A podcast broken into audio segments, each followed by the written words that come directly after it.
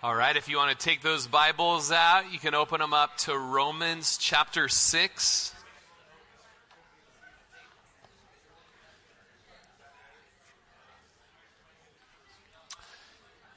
Kind of picking up part two of this chapter, especially the section of this chapter that goes up through verse fourteen. We're going to uh, just skim a little what we read during communion, because the context really takes us back to chapter five. Uh, verse twenty, to this phrase at the end of verse twenty, where sin abounded, grace abounded much more. So the idea of where there was sin that was going on, God's grace came in and just, you know, redeemed us from that sin. But either the critic or the um, just the lewd person, they might take that Uh, and, and run with it in a twisted way, a way that we have um, understood from the last week called antinomianism, which means no morals, essentially, uh, to be able to say, hey, this sounds pretty good. Uh, the more sin there is, the more grace of God there is. So why not just sin more, sin my brains out, more and more of God's grace upon my life? Win-win, right? And uh, that would be what's called logic in this day and age, right? Um, but Paul is going to go forward and give eight counter-logics to that logic, reasons why that's just not even possible uh, for the Christian to live the life of an antinomian. And those counter-logics, as we just skim through the verses, and I'm just going to give you um, up until... Uh, Gosh, what number did we go off of? I think number five last week. Um, go to six. Okay, here's someone who was paying attention more than I was, which is good. Uh, the first counter logic is found in verse two. We died to sin. So let's go ahead and just sin so that more grace, more sin, more grace, more sin, more grace. Uh, hey, sorry, Paul says, uh, not possible. We died to sin. And remember, he says two different times, don't you know or don't you understand? How important it is for us to know in the gospel what the Lord has done for us. Don't you know? Uh, you, you think you want to live that way and you've forgotten or you're ignorant of or you never knew. Hey, the gospel tells us that we died to sin. And the verse there is, how shall we who died to sin live any longer in it? All right, and so we're kind of scattered. We're going to our number two, but it's found in verse three, and that is, the second one was, the way we died to sin in our baptism. That also shows us it's impossible. The way that we died to sin in our baptism. Now, you may want to listen to last week's teaching to just know that we at Calvary Chapel don't believe in baptismal regeneration, which means that you have to get baptized in order to be saved. Uh, but rather we believe because we're saved by God's grace through faith, then we want to obey the Lord in all the things he calls us to. And as Christians, we want to do what really is one of those first steps of obedience, get baptized to show what the Lord's already done in our heart. And so as Cruz helped us last week with baptism, Be, the word baptism here is really a shorthand way of referring to the whole conversion experience. So the way that we've been baptized or our conversion experience shows us that it's just not possible to live that way. The third thing was that we've shared in Christ's death and also have shared in his resurrection. That's found in verses four and five. Um, the fourth thing, our former self was crucified. So why can't we just go on and continue in sin so that grace can just superabound in our life? Because our former self that loved to do those things uh, was crucified. Our old man, our sinful self, crucified with him. And then our fifth thing here, as we finished on verse seven last week, um, or rather, uh, let me see here. Sorry, guys. Can you believe I get paid to do this? Uh, so we ended on four. Former self was, was crucified. Verses six and seven. That leads us up to the fifth thing here today. Coming into verse eight, where we're starting. The fifth logic as to why antinomianism is not a possibility for a genuinely born-again Christian is that the death and resurrection are decisive events. We see that in verses eight and ten, or eight through ten. The death and resurrection are decisive events. So let's get into it, looking at verse eight. Now, if we died with Christ, we believe that we shall also live with him. Uh, this word now can also be translated since or because. So since we've died with Christ, that has happened for us as Christians in this plunging ourselves into that conversion experience and what the gospel has done for us in our regeneration, being born again. Uh, this is a since thing. Since we've died with Christ, now we believe that we live. Uh, we live with him. And this is the hopeful aspect. We saw it last week as well. It's not just death with Christ. Um, I mean, it's still good news, but it doesn't sound as good. Like, hey, everyone, when you become a Christian, you died with Jesus. Woo, died with died with Jesus. That's, oh, man. Oh, that's right. Uh, but it continues to say, oh, you don't just die with him, but he rose from the dead, so also you too rise in newness of life. And the same spirit that rose him from the dead lives in you. You also have that victory now, uh, today, tomorrow, and forevermore, essentially. Uh, it's the one of the faithful sayings that Paul tells Timothy in Second Timothy two eleven. Uh, they had what were called faithful sayings, which were kind of like these good catchphrases that would go around the early church before they had the written Bible in the New Testament. There were faithful sayings, and Timothy heard this from Paul. If we died with him, we shall also live with him. Okay, if the gospel aspect of Jesus' death and what that does for and to our old man is true, then also the resurrection aspect is for us as well. That good news of the vindication of Jesus and the victory over sin and death and the grave, that's for us as well. Verse nine says, knowing, and so I think this is the third time that he uses this phrase, knowing, or did you not know? Just shows how important it is to know and to grow, to be discipled, to be aware of who you were um, and where you're going and what the Lord has done to get you there, okay? We know that Christ, having been raised from the dead, dies no more. Death no longer has dominion over him. So a couple verses just uh, just to add harmony to this, the victory book, Revelation, where Jesus stands in his resurrected state, chapter one, verse eighteen, the resurrected Jesus. You know who John the Revelator saw there that day from the island of Patmos. Do you, you, do you have a picture of what Jesus looked like to John there in Revelation? Let's see, something about uh, hair white like wool. Some of you are like, I have hair white like wool. Yeah, just so, so did Jesus, you know. Um, hair white like wool. Eyes like what? A flame of fire, all right, just burning through your soul. No, I'm kidding. You know, um, warmth, right? Judgment, purity, all those things, right? Um, anybody remember like what he had across his chest? Mister Sam, were you a part of the Mister Honker pageant? Were you? No? Oh, man, where were you? I was in that.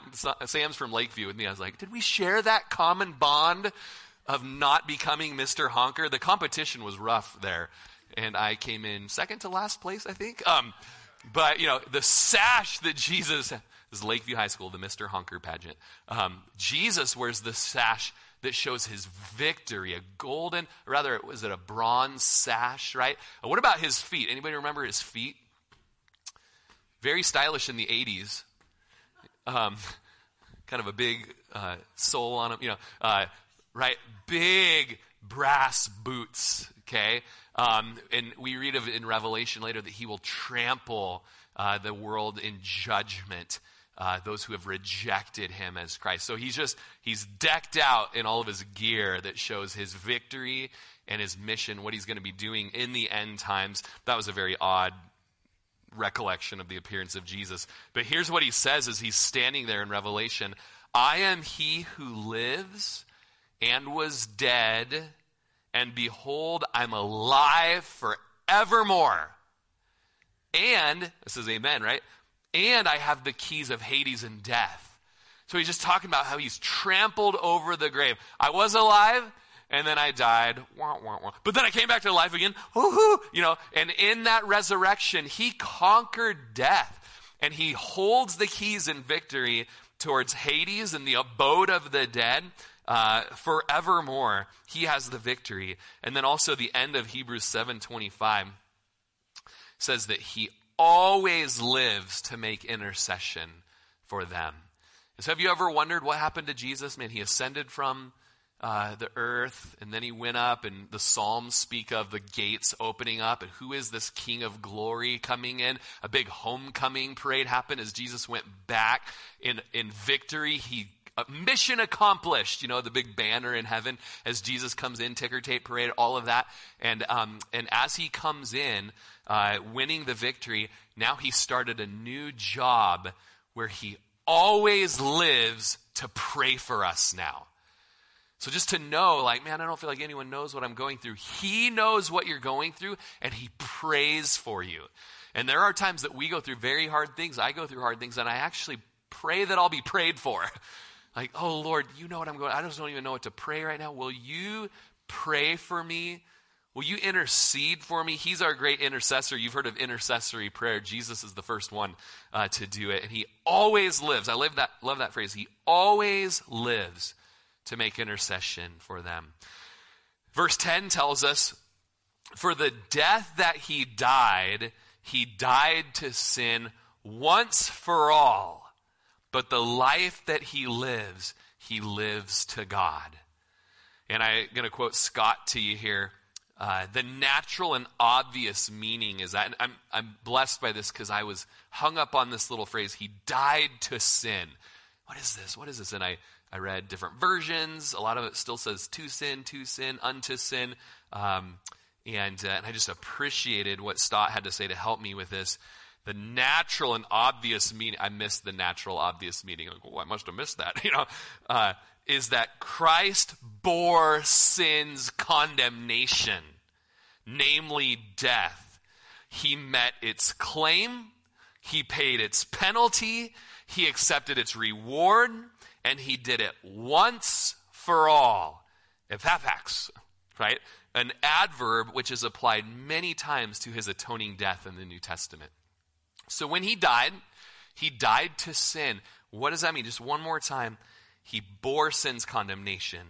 Uh, that's death. Met its claim, paid its penalty, accepted its reward, and he did it once for all. And you know, just like Stott said, that's an adverb that's used many times in the New Testament, especially as you study Hebrews.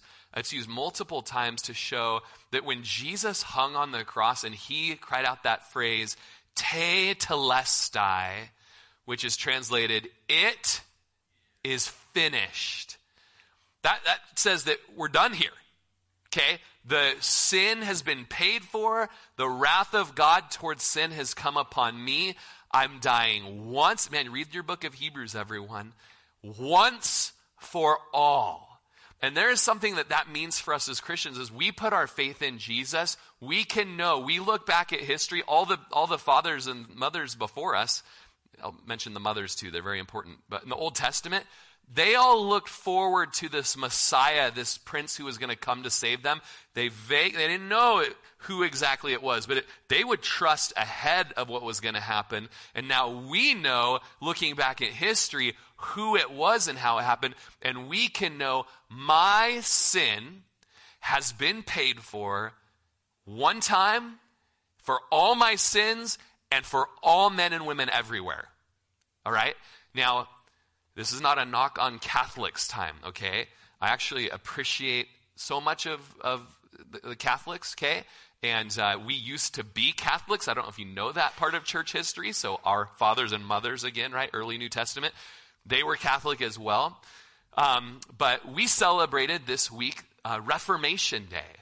And it was a day when Martin Luther, Uh, who was a lawyer, got stuck in a lightning storm, did classic, like, if you save me out of this lightning storm, I'll dedicate my life to you forever, right? And uh, he was saved out of it. So he d- became a monk, right? But he was so overwhelmed with the guilt of his sin, so he started doing works after works after works, and maybe I can appease God. And nothing he did, even becoming a monk and getting that cool haircut, which, by the way, I think, like, you're in, you know, uh, no, Yeah, he got the haircut, right? Been there, done that, got the haircut. Where, you know, he would camel's fur itchiness to try to atone for sins. He, he writes about how he would whip himself and try to atone for his sins. And he's like, man, I just got to go uh, to Rome, and I've got to uh, go, and maybe I'll find appeasement for my soul and how I'll appease God. And as he's on his way to Rome, he meets some other monks who say, Martin, you need to read the book of Romans. And as he's reading the book of Romans, he comes across that great passage from Habakkuk that says, the just shall live by faith. So that starts simmering in his heart a little bit. Like, man, I've been living by all kinds of other, like, camel skin itchiness and whipping myself and becoming a monk and solitary life and all of this. And he ended up going to Rome, where the very stairs have been tr- placed that Jesus stood upon as he stood before Pontius Pilate. And they used to kiss every stair where the blood of Jesus had once been, as they would go up to, you know, speak with the Pope and be in his presence. And as he's going up, Habakkuk and Romans is going through his mind, the just shall live by faith. Martin, the just shall live by faith. Martin, you think you've been just by your works and the things that you've been, the just shall live by faith. So he ended up standing up in the middle of the stairs, going home, doing his homework, and writing ninety-five things called the ninety-five Theses that he would then go and nail to the doors of Wittenberg Chapel in Germany. ninety-five ways that we had gotten away from the scripture and understanding the gospel, that salvation comes by the grace of God through the conduit of faith in him. And he said, we got to get back to the Bible, church. And that's where our Adam Barney, you guys, and his manly forearm tattoos. Sola gratia, sola fide, right? By grace, through faith alone. But the reformers would also say, sola scriptura. Let's get away from the body of traditions that have gotten away from the authority of the inspired word of God. And let's let it show us how we should live and worship. Okay? So... Uh, and so one thing that that Martin Luther, that was the longest story that wasn't in first service. Sometimes you come to second service, you get a special treat. I know what you're thinking. I'm going to start coming to first service. Okay. And then I trick you and I go a half hour long in first service. And, okay. You just never know.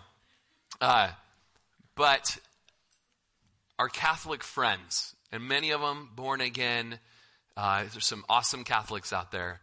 But the Eucharist and the Mass, I think one of the greatest ways that they have walking away from grace is that um, that they believe that every time the priest takes the bread and the wine, that there at the Eucharist, that uh, it actually means in the Catholic Encyclopedia that that priest actually makes the body, the bread turn into the body of Jesus. The blood actually becomes the blood of Jesus. Again and again on every altar across the world, that is what is believed happened. And that basically does away with the New Testament principle of once for all. Okay, it's just so easy if we just start listening to what the pastor says without cracking open our Bible and, and letting it be the authority. We just get away from grace so quickly. And a lot of condemnation comes upon people who every week feel like, I got to get back and I got to drink the actual blood and eat the actual body, because that, the Catholic Encyclopedia says, is truly propitiatory. That is where you find the propitiation week after week after week. There's no finished work. And that's not the New Testament. Read the book of Hebrews, where constantly the author is saying, you Jews have gone back to uh, the law, you've gone back to the prophets, you've gone back to Moses, you've gone back to angels, you've gone back to the temple, the tabernacle, the priests, and how the priests would go in regularly and have to offer a sin offering even for themselves. And he says, you need to look to the true and better high priest who went in one time for the whole world, and he offered himself up once for all. Okay? It's all about grace. Okay? And so here we have the same phrase, when he died, he died to sin once for all. And now he lives. And the life that he lives, he lives to God. Okay? So that leads us to our sixth point, dead to sin, but alive to God. So how come we don't live the life of an antinomian? Man, it sounds good to my flesh. More sin, more grace, right? Uh, but here we see, man, we're dead to sin, but alive to God. Look in verse eleven. Likewise, you also reckon yourselves to be dead indeed to sin, but alive to God in Christ Jesus our Lord. Man, I feel like sometimes Paul, he just wrote prophetically for the people of Prineville. I mean, he's like, one day in two thousand twenty-three, those people are going to be falling asleep in the pew, and I'm going to throw an old West word at them. Reckon. And then we all sit up in our seat a little bit like, did he just say reckon? Yee! Ding! Okay. Where he says, likewise, you guys, you got to reckon something, right? You got to consider something. You must consider, which takes us back to uh, three times, four times before, where he says, do you not know, knowing this? Knowledge, right? We got to know about the gospel. We got to know what it has purchased for us. We got to know what it means for us in our past, in our present, in our future. And so you need to consider the gospel. I read this week of a farmer that was talking to his horse and said, well, I reckon you've been a pretty good horse. You work hard, and I had to call the vet much on you. I only wish you'd pull the plow a little faster. And the horse said, no. I said, feed bag, not feedback. Well, the farmer was reckoning on the horse's history, thinking about the horse's past and what it meant for his future. If you know, okay, sorry, that's for Joe Papinon. He was in the first service. Okay. But, you know, we use this word, uh, sort of, all right, at least in our Old West movies, right, uh, when there's something like, well, I reckon we ought to rustle up some grub, or I reckon we ought to move on out or head on out. It's actually an accounting term, okay, where you look at all the numbers, all right? My wife happens to be an accountant, and uh, and she appreciates a well-oiled spreadsheet. You know, it's a joke that we heard a comedian say once. I love a well-oiled spreadsheet. And Lindsay's like, I just love Microsoft Excel. You know, I sure hope there's Microsoft Excel in heaven, you know. Um, but, you know, she reconciles the books. You know, she makes sure that, sure that every, you know, we're looking at the numbers and we're making sure that everything's accounted for. And for us as Christians, we also, we look at the spreadsheet, we look at the history, we look at the numbers, and we count ourselves to be dead to sin. Or as the verse says, dead indeed to sin. Like really, really actually has happened, dead to sin. Or we might say it in Prineville as, I reckon he dead. Okay? I reckon he dead. All right? Uh, but we also reckon ourselves to be alive, not just dead, our old man's dead. We reckon that to be true, but we also reckon that there's a new life in us. We're living to God in Christ. Now, Stott again said, this reckoning is not merely make-believe. It's not screwing up our faith to believe what we do not believe. We are not to pretend that our old nature has died when we know perfectly well that it has not. Instead, we are to realize and remember that our former self did die with Christ, thus putting an end to its career. We are to consider what, what in fact we are, namely dead to sin and alive to God, like Christ. Once we grasp this, that our old life has ended with the score settled, the debt paid, and the law satisfied, we shall want to have nothing more to do with it. So shall we continue to just flagrantly sin so that grace can abound? Well, what Stott says there, once we realize that our old life is ended, the score settled, the debt paid, the law satisfied, we shall want to have nothing more to do with it. Going back to that idea of the accountant and the counting and what this reckoning means, uh, N T Wright, a Greek scholar, says the key word here is reckon, same root word as in four three and elsewhere. And with the same bookkeeping metaphor in mind, do the sum, he says, add it up and see what it comes to. I like the comedian Tim Hawkins and how uh, he says, uh, he's a Christian comedian, so you can be like, oh, I know him, um, as opposed to those other ones, right?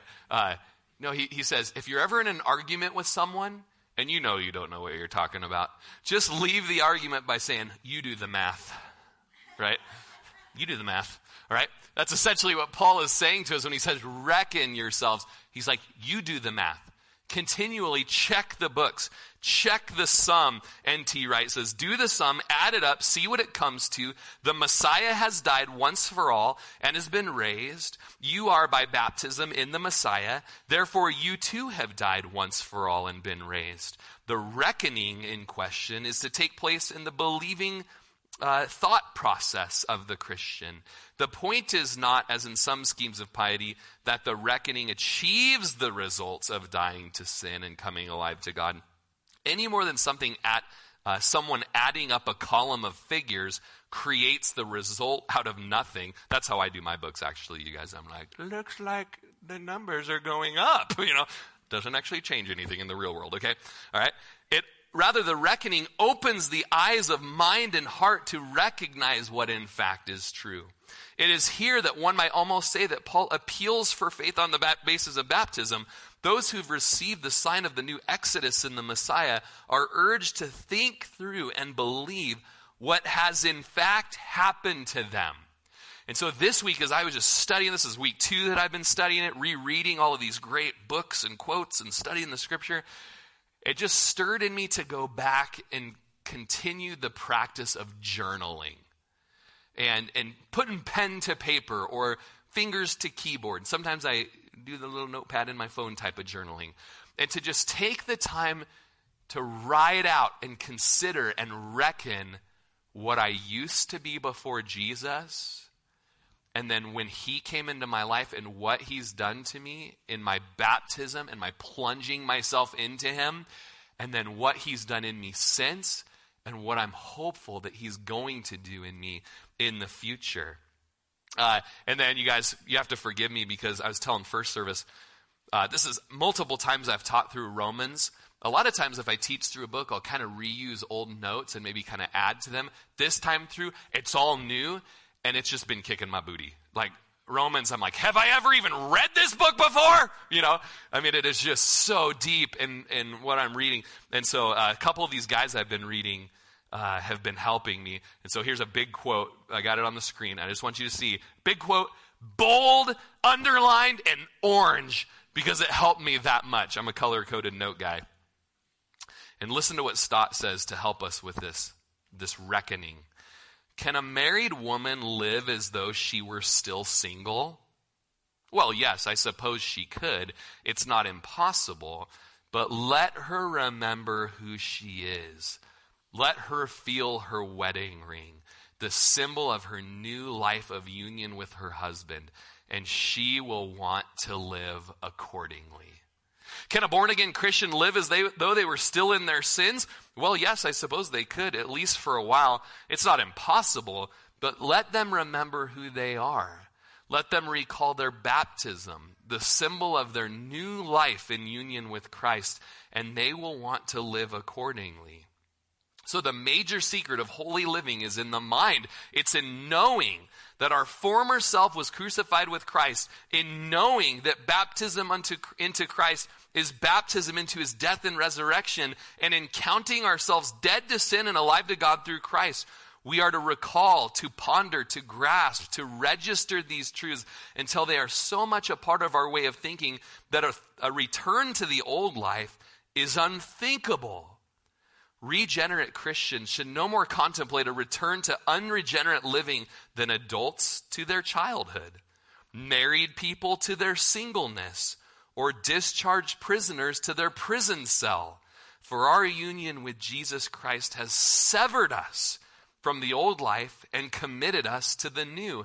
Our baptism stands between the two like a door between two rooms, closing on the one and opening into another. We have died and we have risen. How can we possibly live again in what we've died to? So I appreciate this, you know, this remember your baptism. Now we remember the context in the studying. We're remembering the conversion experience in which we've plunged ourselves into the gospel and all that it means to us. I remember when we bought this building, uh, the Episcopal Church said, Hey, we're having a decommissioning ceremony um, down here where we essentially, it's kind of our tradition to kind of remove the Episcopal blessing from the place, you know, and then it'll all be yours, you know. And so she's like, I know it sounds weird and it's kind of insulting, but it, no, just, just kidding. Like, well, we'll just go behind you and re-bless it. No, I'm just joking. We all laughed about it. Um, but we were here and we went through all the buildings and people were like, I was raised in the Episcopal Church and I remember being a little kid running through the, you know, and all that. And we ended up finally over in the chapel and that's where it ended. And um, the Episcopal or Lutheran liturgy is something I'm not a part of. I don't know. And so we're there and um, this guy is like, hey, this guy used to go here and dude in overalls. Uh, would stand at the back with this pot of water and with a little fig leaf or a little sprig leaf in there. And as you walk by, he'd he'd take it and he'd flick water on you. And he'd say, remember your baptism. Remember. And the first guy that went through wasn't expecting it and had glasses on. I saw the whole thing. He's like, remember your baptism. He's like, you know, had to take his glasses off. No, but it was just like, remember your baptism. Rem- and I remember that. I'm, I'm like, I do remember my baptism. You know, remember your baptism. And essentially, that's what is being said here. Rem, you know, I'm just going to go ahead and sin just willy-nilly, just until my heart's content, and it'll be, I'll be fine. I'll whip out the grace card at the end of the day and lay my pillow on my bed and like, so thankful for grace. Can't wait till tomorrow. You know, and and the Lord splashes you with water in your bed and is like, remember your baptism. Okay, remember your baptism. Now, we do not preach baptismal regeneration here, but we do preach baptism. Get baptized. If you are a Christian and you have not gotten baptized, what are you waiting for?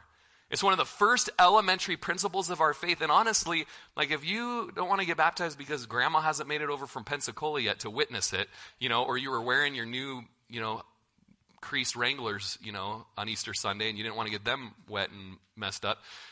I wonder if you really know what it means to be a Christian. Okay? To plunge yourself into Jesus means giving it all up and being all in for the Lord. And nothing's going to stop me. I've decided to follow Jesus. No turning back. No turning back. Though none go with me, still I will follow. No turning back. That's what baptism is. And so I just encourage you, get baptized. Because it is that symbol of that door between the old man and his death and the new man and, and the life, the resurrection power that now is available for you to live in uh, today. What uh, happens to us is reasonable, Cruz says, in baptism, so long as the term baptism functions as shorthand for the whole conversion initiation experience. Number seven of our counter logic to antinomianism. How you guys doing? Great. Can you give me to twelve fifteen? Can you do it? Can you do it? Slap yourself around just a little bit. Breathe deeply. Breathe through your nose. I'm learning that. Important to breathe through your nose, out the mouth. In through the nose, out the mouth. You'll go to sleep very quickly. Um, number seven out of eight. We now offer instruments for righteousness. So why don't we just sin till our heart's content? Uh, because grace will abound. Because now I offer something different. Now I offer up instruments for righteousness. Verse twelve tells us, therefore do not let sin reign in your mortal body, that you should obey it and its lusts. So now we're going to move into some practical application of the theology that we've learned.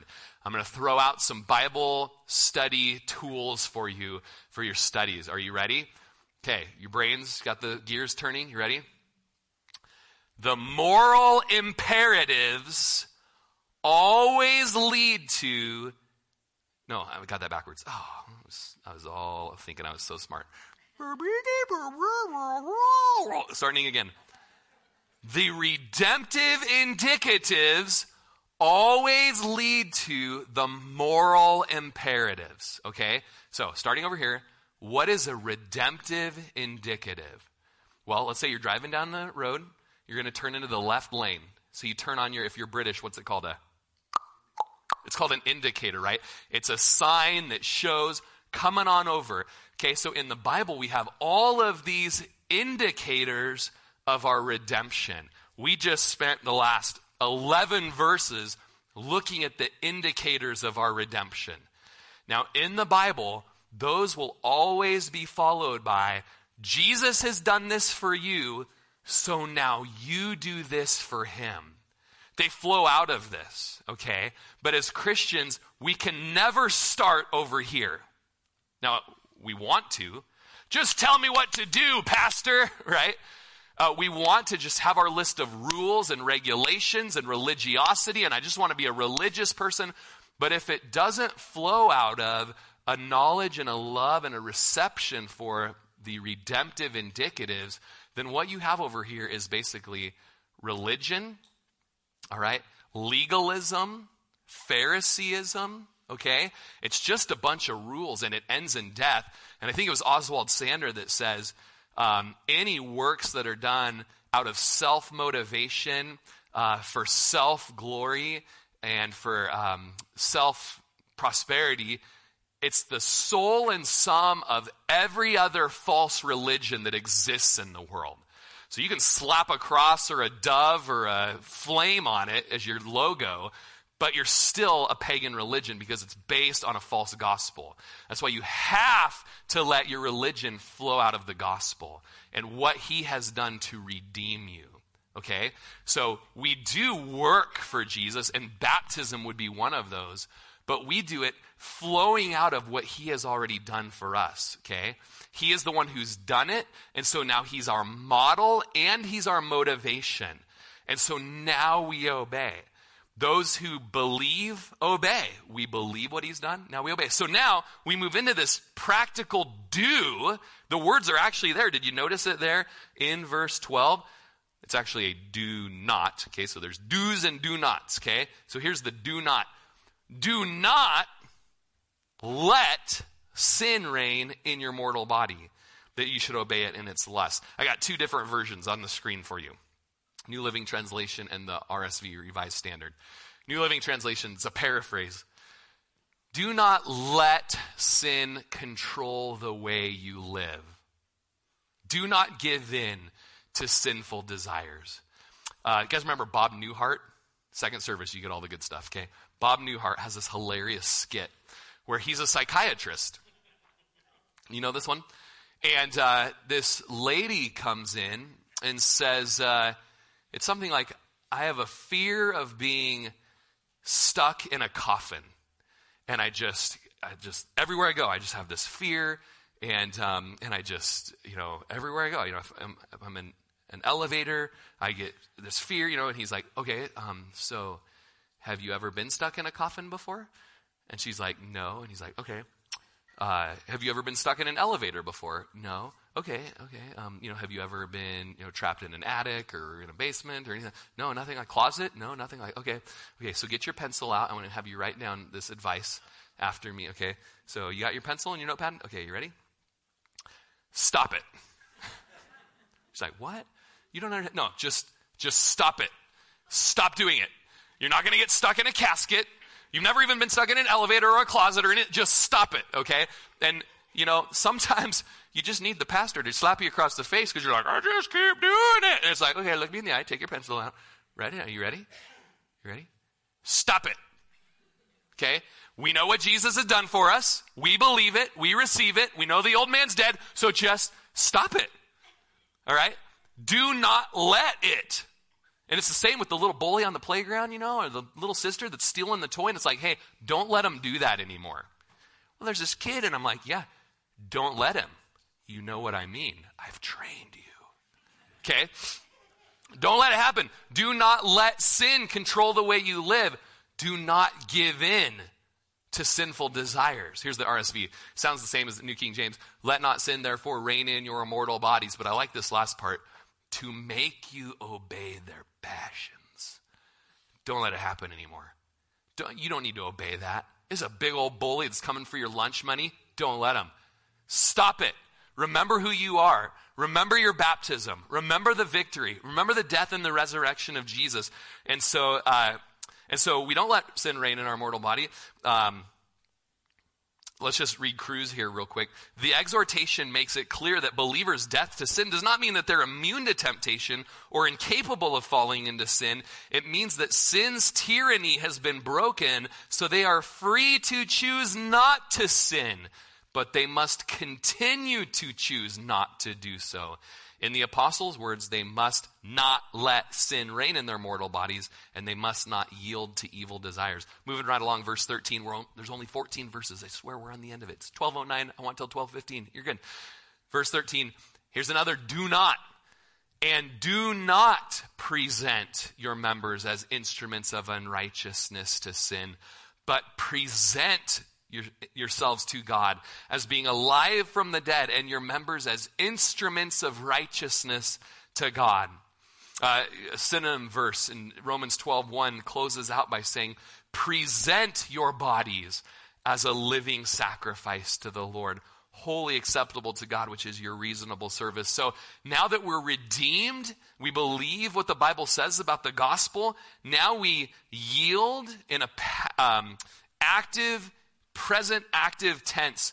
We yield ourselves to the Lord and we place ourselves at his disposal. And it uses the word members here, presenting our members.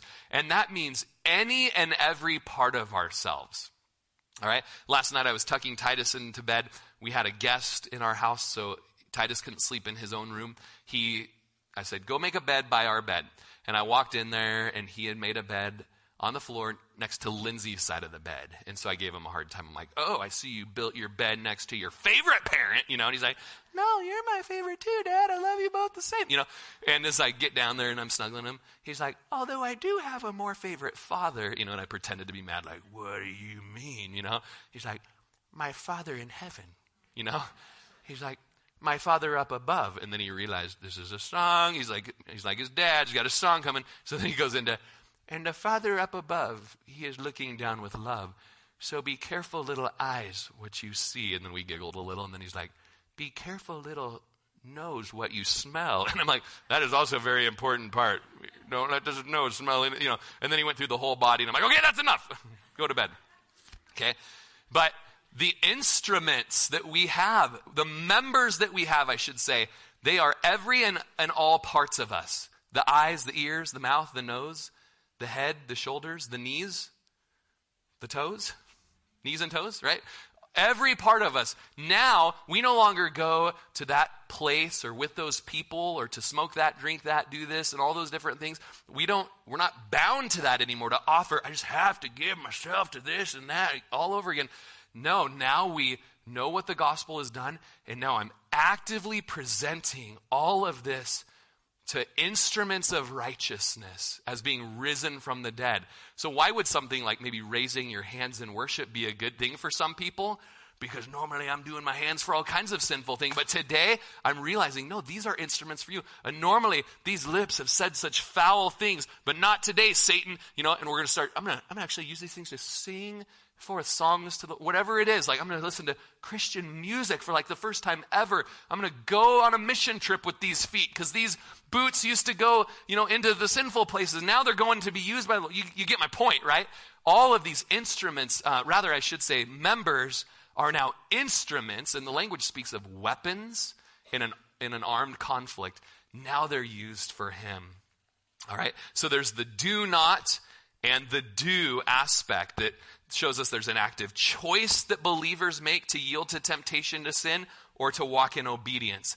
And there's a do positive alternative to sin, and it is go and worship the Lord. Find a way to worship the Lord instead of going down the path uh, towards sin again. Are you guys ready to end this thing? Me neither. Um, look at verse fourteen. For sin shall not have dominion over you, for you are not under the law, but under grace. The literal translation of this is, sin will not rule over you. What assurance of a father speaking to his child like, the bully won't have power over you. Stand up to it. Remember the knowledge. Remember what you know about who you were and who you are. It will not rule over you. Walk in that. You're no longer under the regime of sin. Uh, just the New Living Translation for you here says, sin no longer is no longer your master, for you no longer live under the requirements of the law. Instead, you live under the freedom of God's grace. Let's have the worship team come up. And I just want to point out, back in Romans five twenty, we started out two weeks ago, or last week, the law entered that the offense might abound. So we started, there's like a bookend to Romans six.